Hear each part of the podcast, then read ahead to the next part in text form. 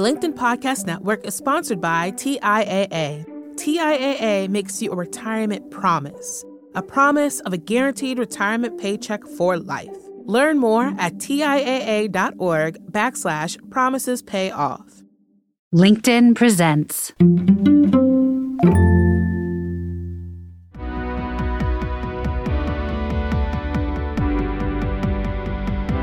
I'm Maura Aarons-Mele, and this is The Anxious Achiever, the show that looks at the intersection of mental health and work and how we can all do both better.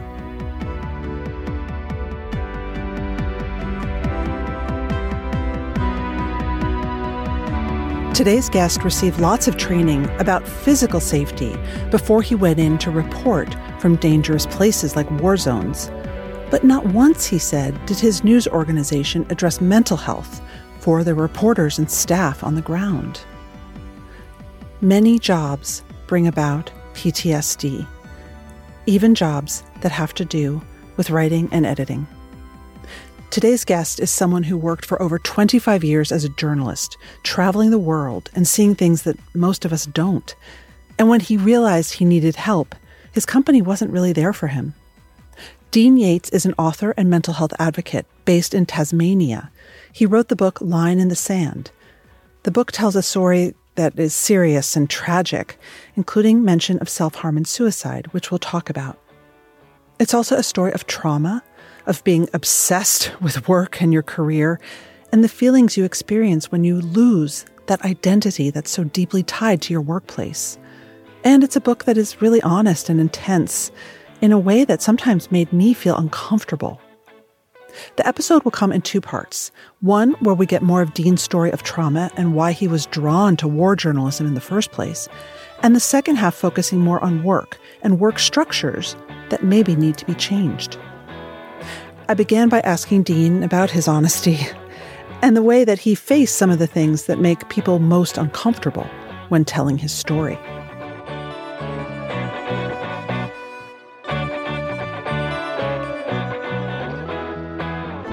The motivation for writing this book was to tell the truth, to be really upfront about what trauma does to people, what it does to families, what it does to relationships.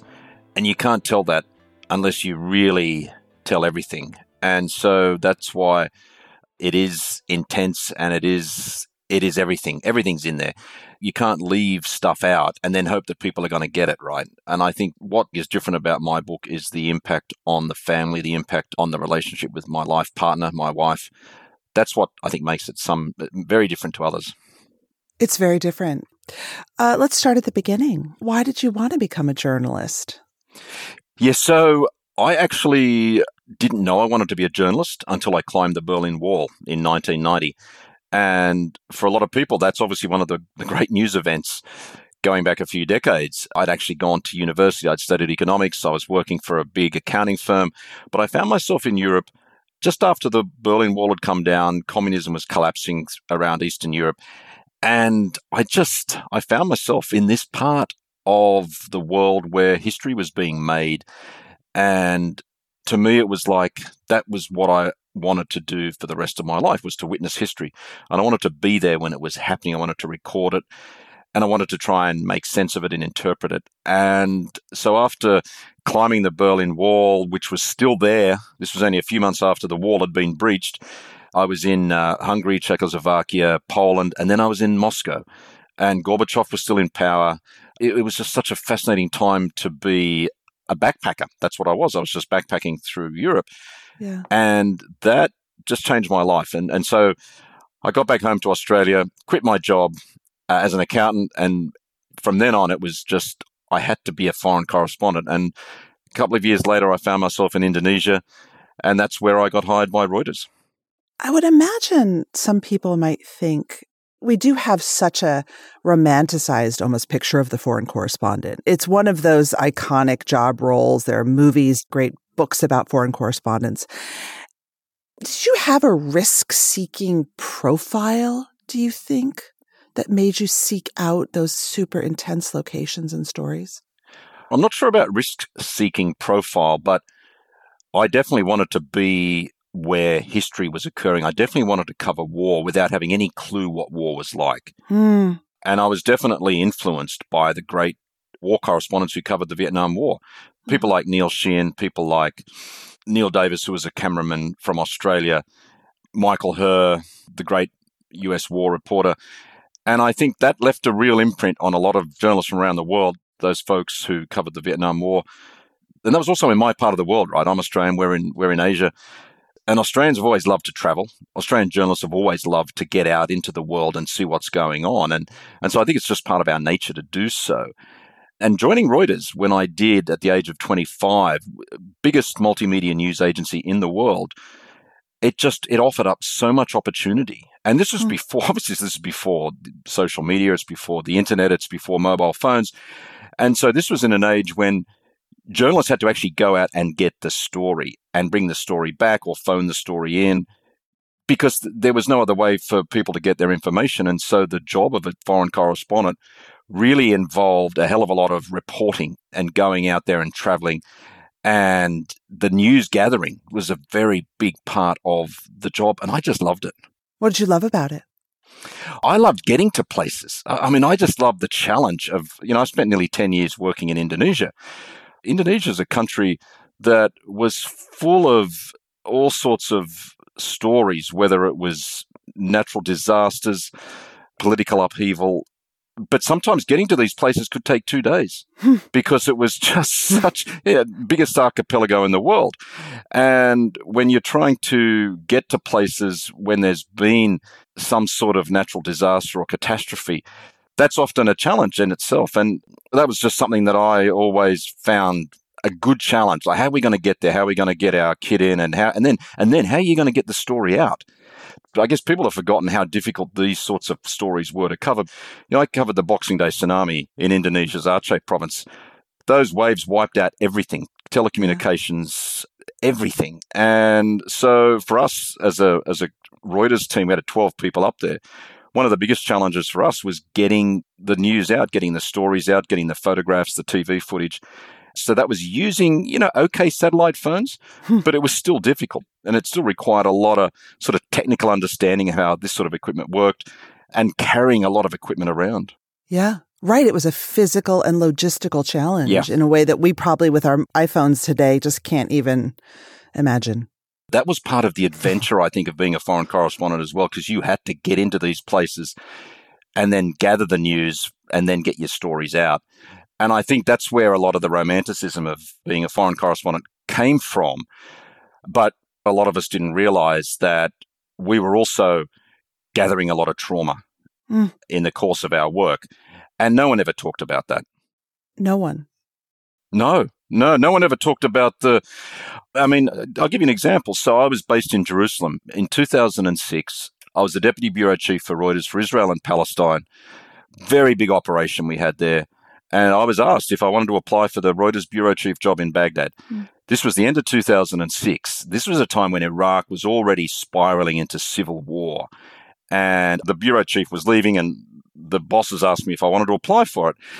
And this was basically the toughest job in the organization anywhere in the world. Uh, 160,000 US troops in Iraq. Bloodshed was off the charts.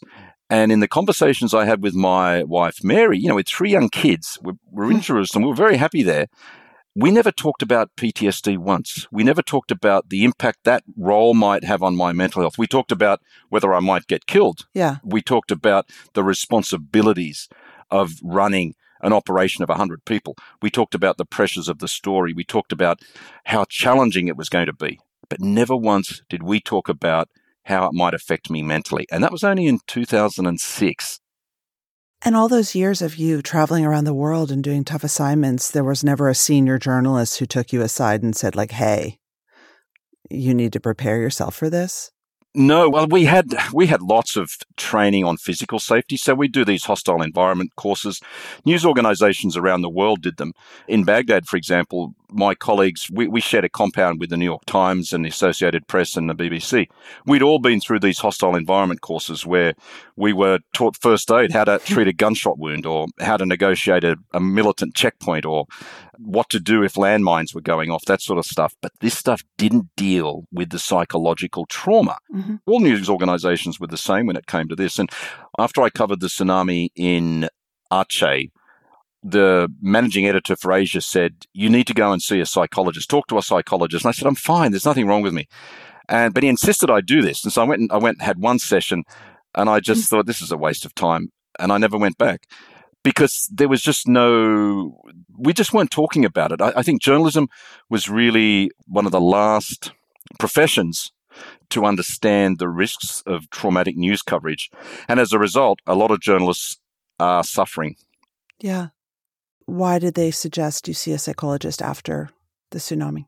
I mean, in, in Aceh alone, 166,000 people were killed in 20 minutes. This was the biggest, one of the biggest natural disasters in modern times. And I, I think it was probably obvious to the, the editors that this was going to affect people. But all I wanted to do was to go back and keep covering the story. And I went back six months later to report on the what was happening. And I went back uh, on the first anniversary to report on mm. what was happening. And I think my sort of way of dealing with with these sort of events was to just keep covering the news, keep doing it, and that was the same for most of my colleagues as well. And it was a there was something about the 2000s. It was so busy. You had the war in Iraq, you had the war in Afghanistan, and you had these huge natural disasters that were occurring around the world. There was the war on terror. There were there were big bombs going off all over the world, there was just no let up. You talk about the nightclub bombing in Bali, which is mm. something mm. I had forgotten about, but that was also, I would assume, a very traumatic experience for you in retrospect. Yeah, it really was, Maura, because uh, this was, from memory, this was the biggest terrorist attack after 9 11. Wow. And so 202 people killed, including 88 Australians. And this I think what Bali did was it showed that nowhere in the world was safe. Right. Here were holidaymakers, right? Young people, 18, 19 years old, first trip abroad, and a, massive car bomb has just gone off outside these nightclubs in Bali. I mean, how how evil can you get? And that was, I think, really for a lot of journalists. That, that was that was a terrible story to cover. And what people don't realize, I think, is that this is our job. We have to go and cover it. But we, we carry scars from this sort of stuff because some of these events are just so shocking. And I mean, it took me took me a long time to get over Bali, and, and it was partly because 88 Australians were killed. I'm Australian, but I loved Indonesia too. I'd lived a long time in Indonesia, and and so I spoke Indonesian. Indonesia really felt like part of my home. And so, where something like that happens, you have a job to do. You've got to do it. But it, it really does affect you as a human being. Right. And your job as a journalist is to bear witness and then process Correct. the story for the rest of us. Yeah. And honestly, when a big story like this happens, the urgency and, and the demand for that news is it is just it is intense. Yeah. Because all of a sudden the world turns its attention to what is happening, say Bali, for example, or when a bomb goes off somewhere, the pressure that comes on to journalists when these sorts of events happen is enormous. Not only just getting the facts straight, but then try and make sense of it for an international audience. What does this mean? Mm-hmm. What are the ramifications of this? You know, when you go into a, a story like Bali, this is not going to be over after one or two days that this sort of story is going to go on for weeks. And it did. And the thing about Bali was that my wife, she was eight months pregnant when those bombs exploded. And so we're in the middle of, okay, my wife was going to go back to Australia to give birth. We had to change those plans. She ended up going to Singapore. My younger son was born six weeks after the Bali bombings. But when he was born, that story was still so stuck in my head that I was just not really present, right? I, I'm in the operating theatre while my son's being born. And yet my body is telling me that I wanted to be back in the newsroom covering that story. Yeah. And and part of it was this the numbness that I had encased myself in because of the trauma of that whole event that I just couldn't feel the joy of birth. There's a theme in your book of you wanting almost to escape your family and Yeah. get back to the story. That's a that's Totally. a theme that runs through. You'll find this, I, like I, I found this in the psych ward. So the three admissions I had to a psych ward in Melbourne with a lot of veterans, a lot of coppers, it's exactly the same. And this, there's a real commonality amongst people who've had this sort of occupational trauma is that in, in a sort of a weird way, we feel actually more comfortable in that situation. We'd prefer to be actually doing what we do, whether it's reporting the news or being in a police car or being in the the military hmm. because that's what we know and that's what we've got the muscle memory for. The problem is when you step out of that role and you step away from that sort of comradeship and you end up back in a family situation where life is quiet and peaceful, relatively speaking. it's very hard for people who've got PTSD then to be able to live, if you like, a normal life because their their brains are just wired completely different. Their bodies are wired. And that's when a lot of the problems start to emerge. And this is what I write about in the book is just life was hell for my family because I was so angry and irritable and depressed. And this was at a time when this was before we had much understanding of it. And I was not a nice person to be around. You write that trauma is like a cluster bomb. Everyone Mm. around you gets hurt. Yes. Yeah, it is. It is. And I think it's worse because with men, especially, men display a lot of anger. And men are just not very good at expressing themselves. They're not very good at reaching out for help. I was in denial for years that I was not well. I used to just push my wife away and say, Look, I'm fine. There's nothing wrong with me. But I was really struggling.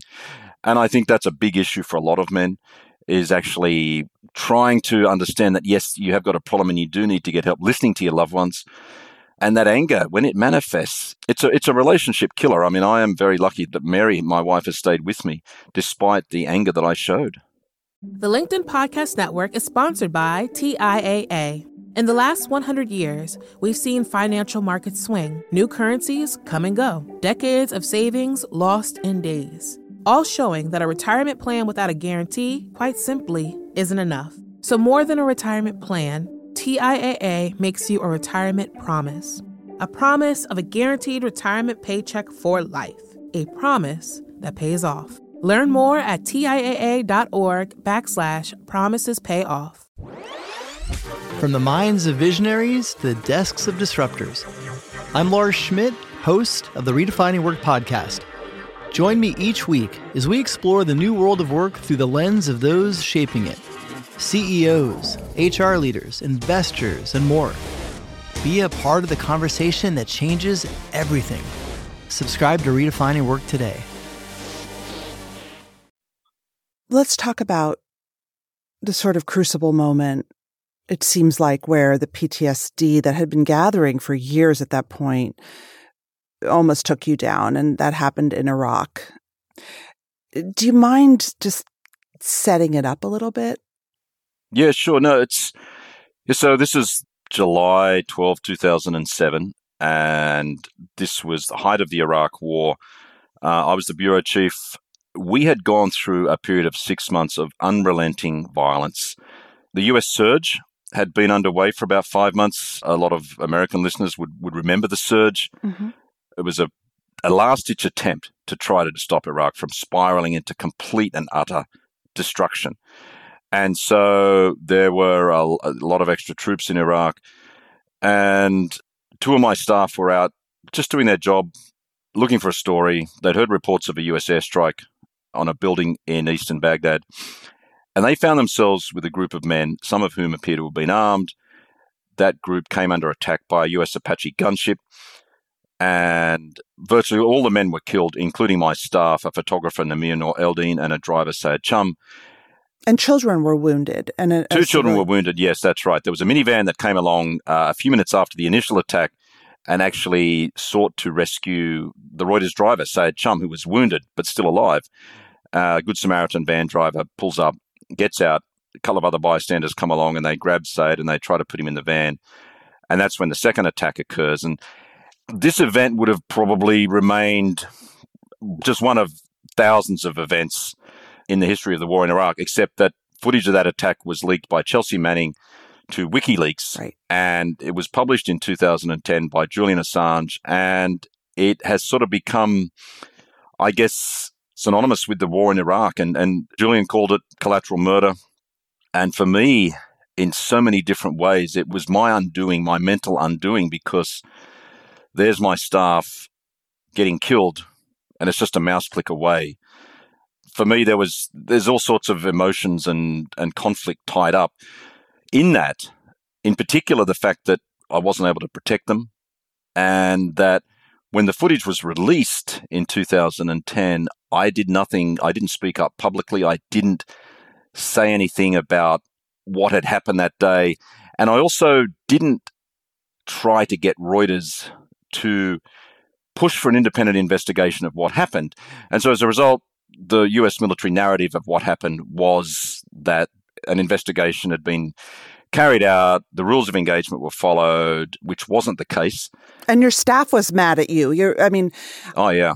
I, in a way, this will resonate with any manager in a much less dangerous setting. But your staff, after the incident, felt like you hadn't shown up. Yeah, they felt that I'd really let them down, and they and they let me know too. They told me that, and so yeah, when, when people get killed, right, and you feel like you failed, when you feel like you have failed, that carries with it psychological consequences. And for me, it was this. It wasn't just that I'd been a poor leader, that I'd been a bad bureau chief, but people had been killed on my watch. Mm-hmm. And not only had I failed to protect them, but then I didn't have the courage to stand up and be counted when I should have. And this all culminated basically for me years later. I, I was suicidal over this. You know, I felt such guilt and such shame.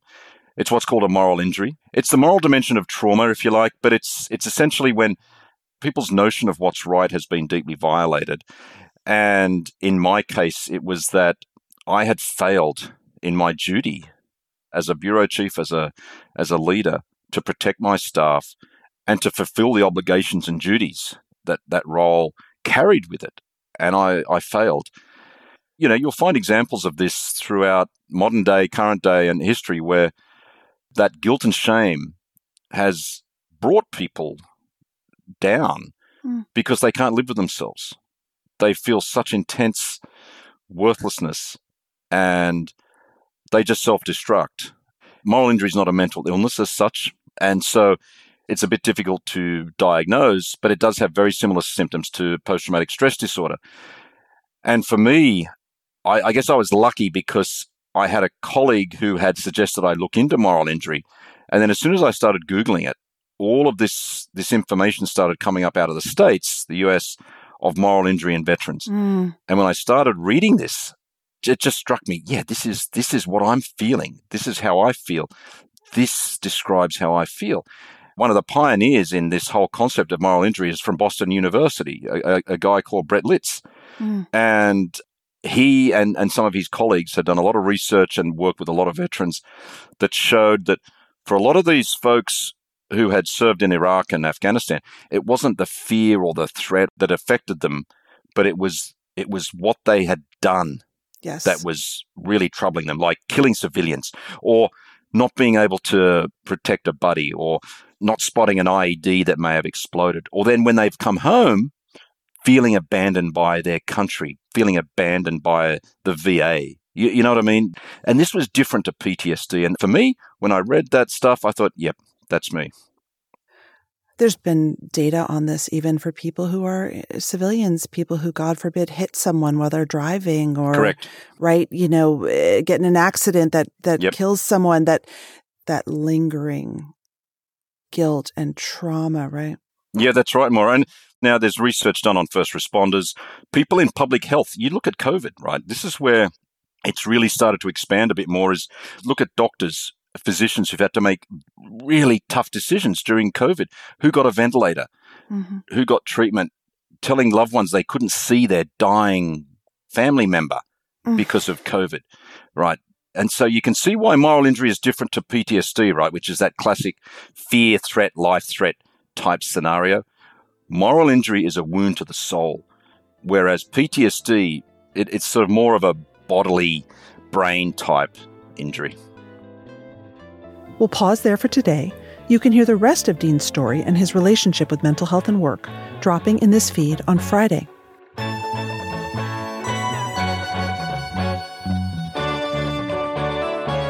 That's it for today. Our show is produced and edited by Mary Dew. Our assistant producer and sound engineer is Nick Krinko. Many thanks to the LinkedIn Presents family and to all our guests for sharing their stories. If you love the show, tell your friends. I would love you to leave a review because they really matter in helping the show get found. You could also follow us or subscribe. If you have a question for me or you want to submit an idea for the show, find me on LinkedIn where you can follow me, message me, I promise I'll write back, or subscribe to my newsletter for more from the anxious achiever world. Thanks for listening.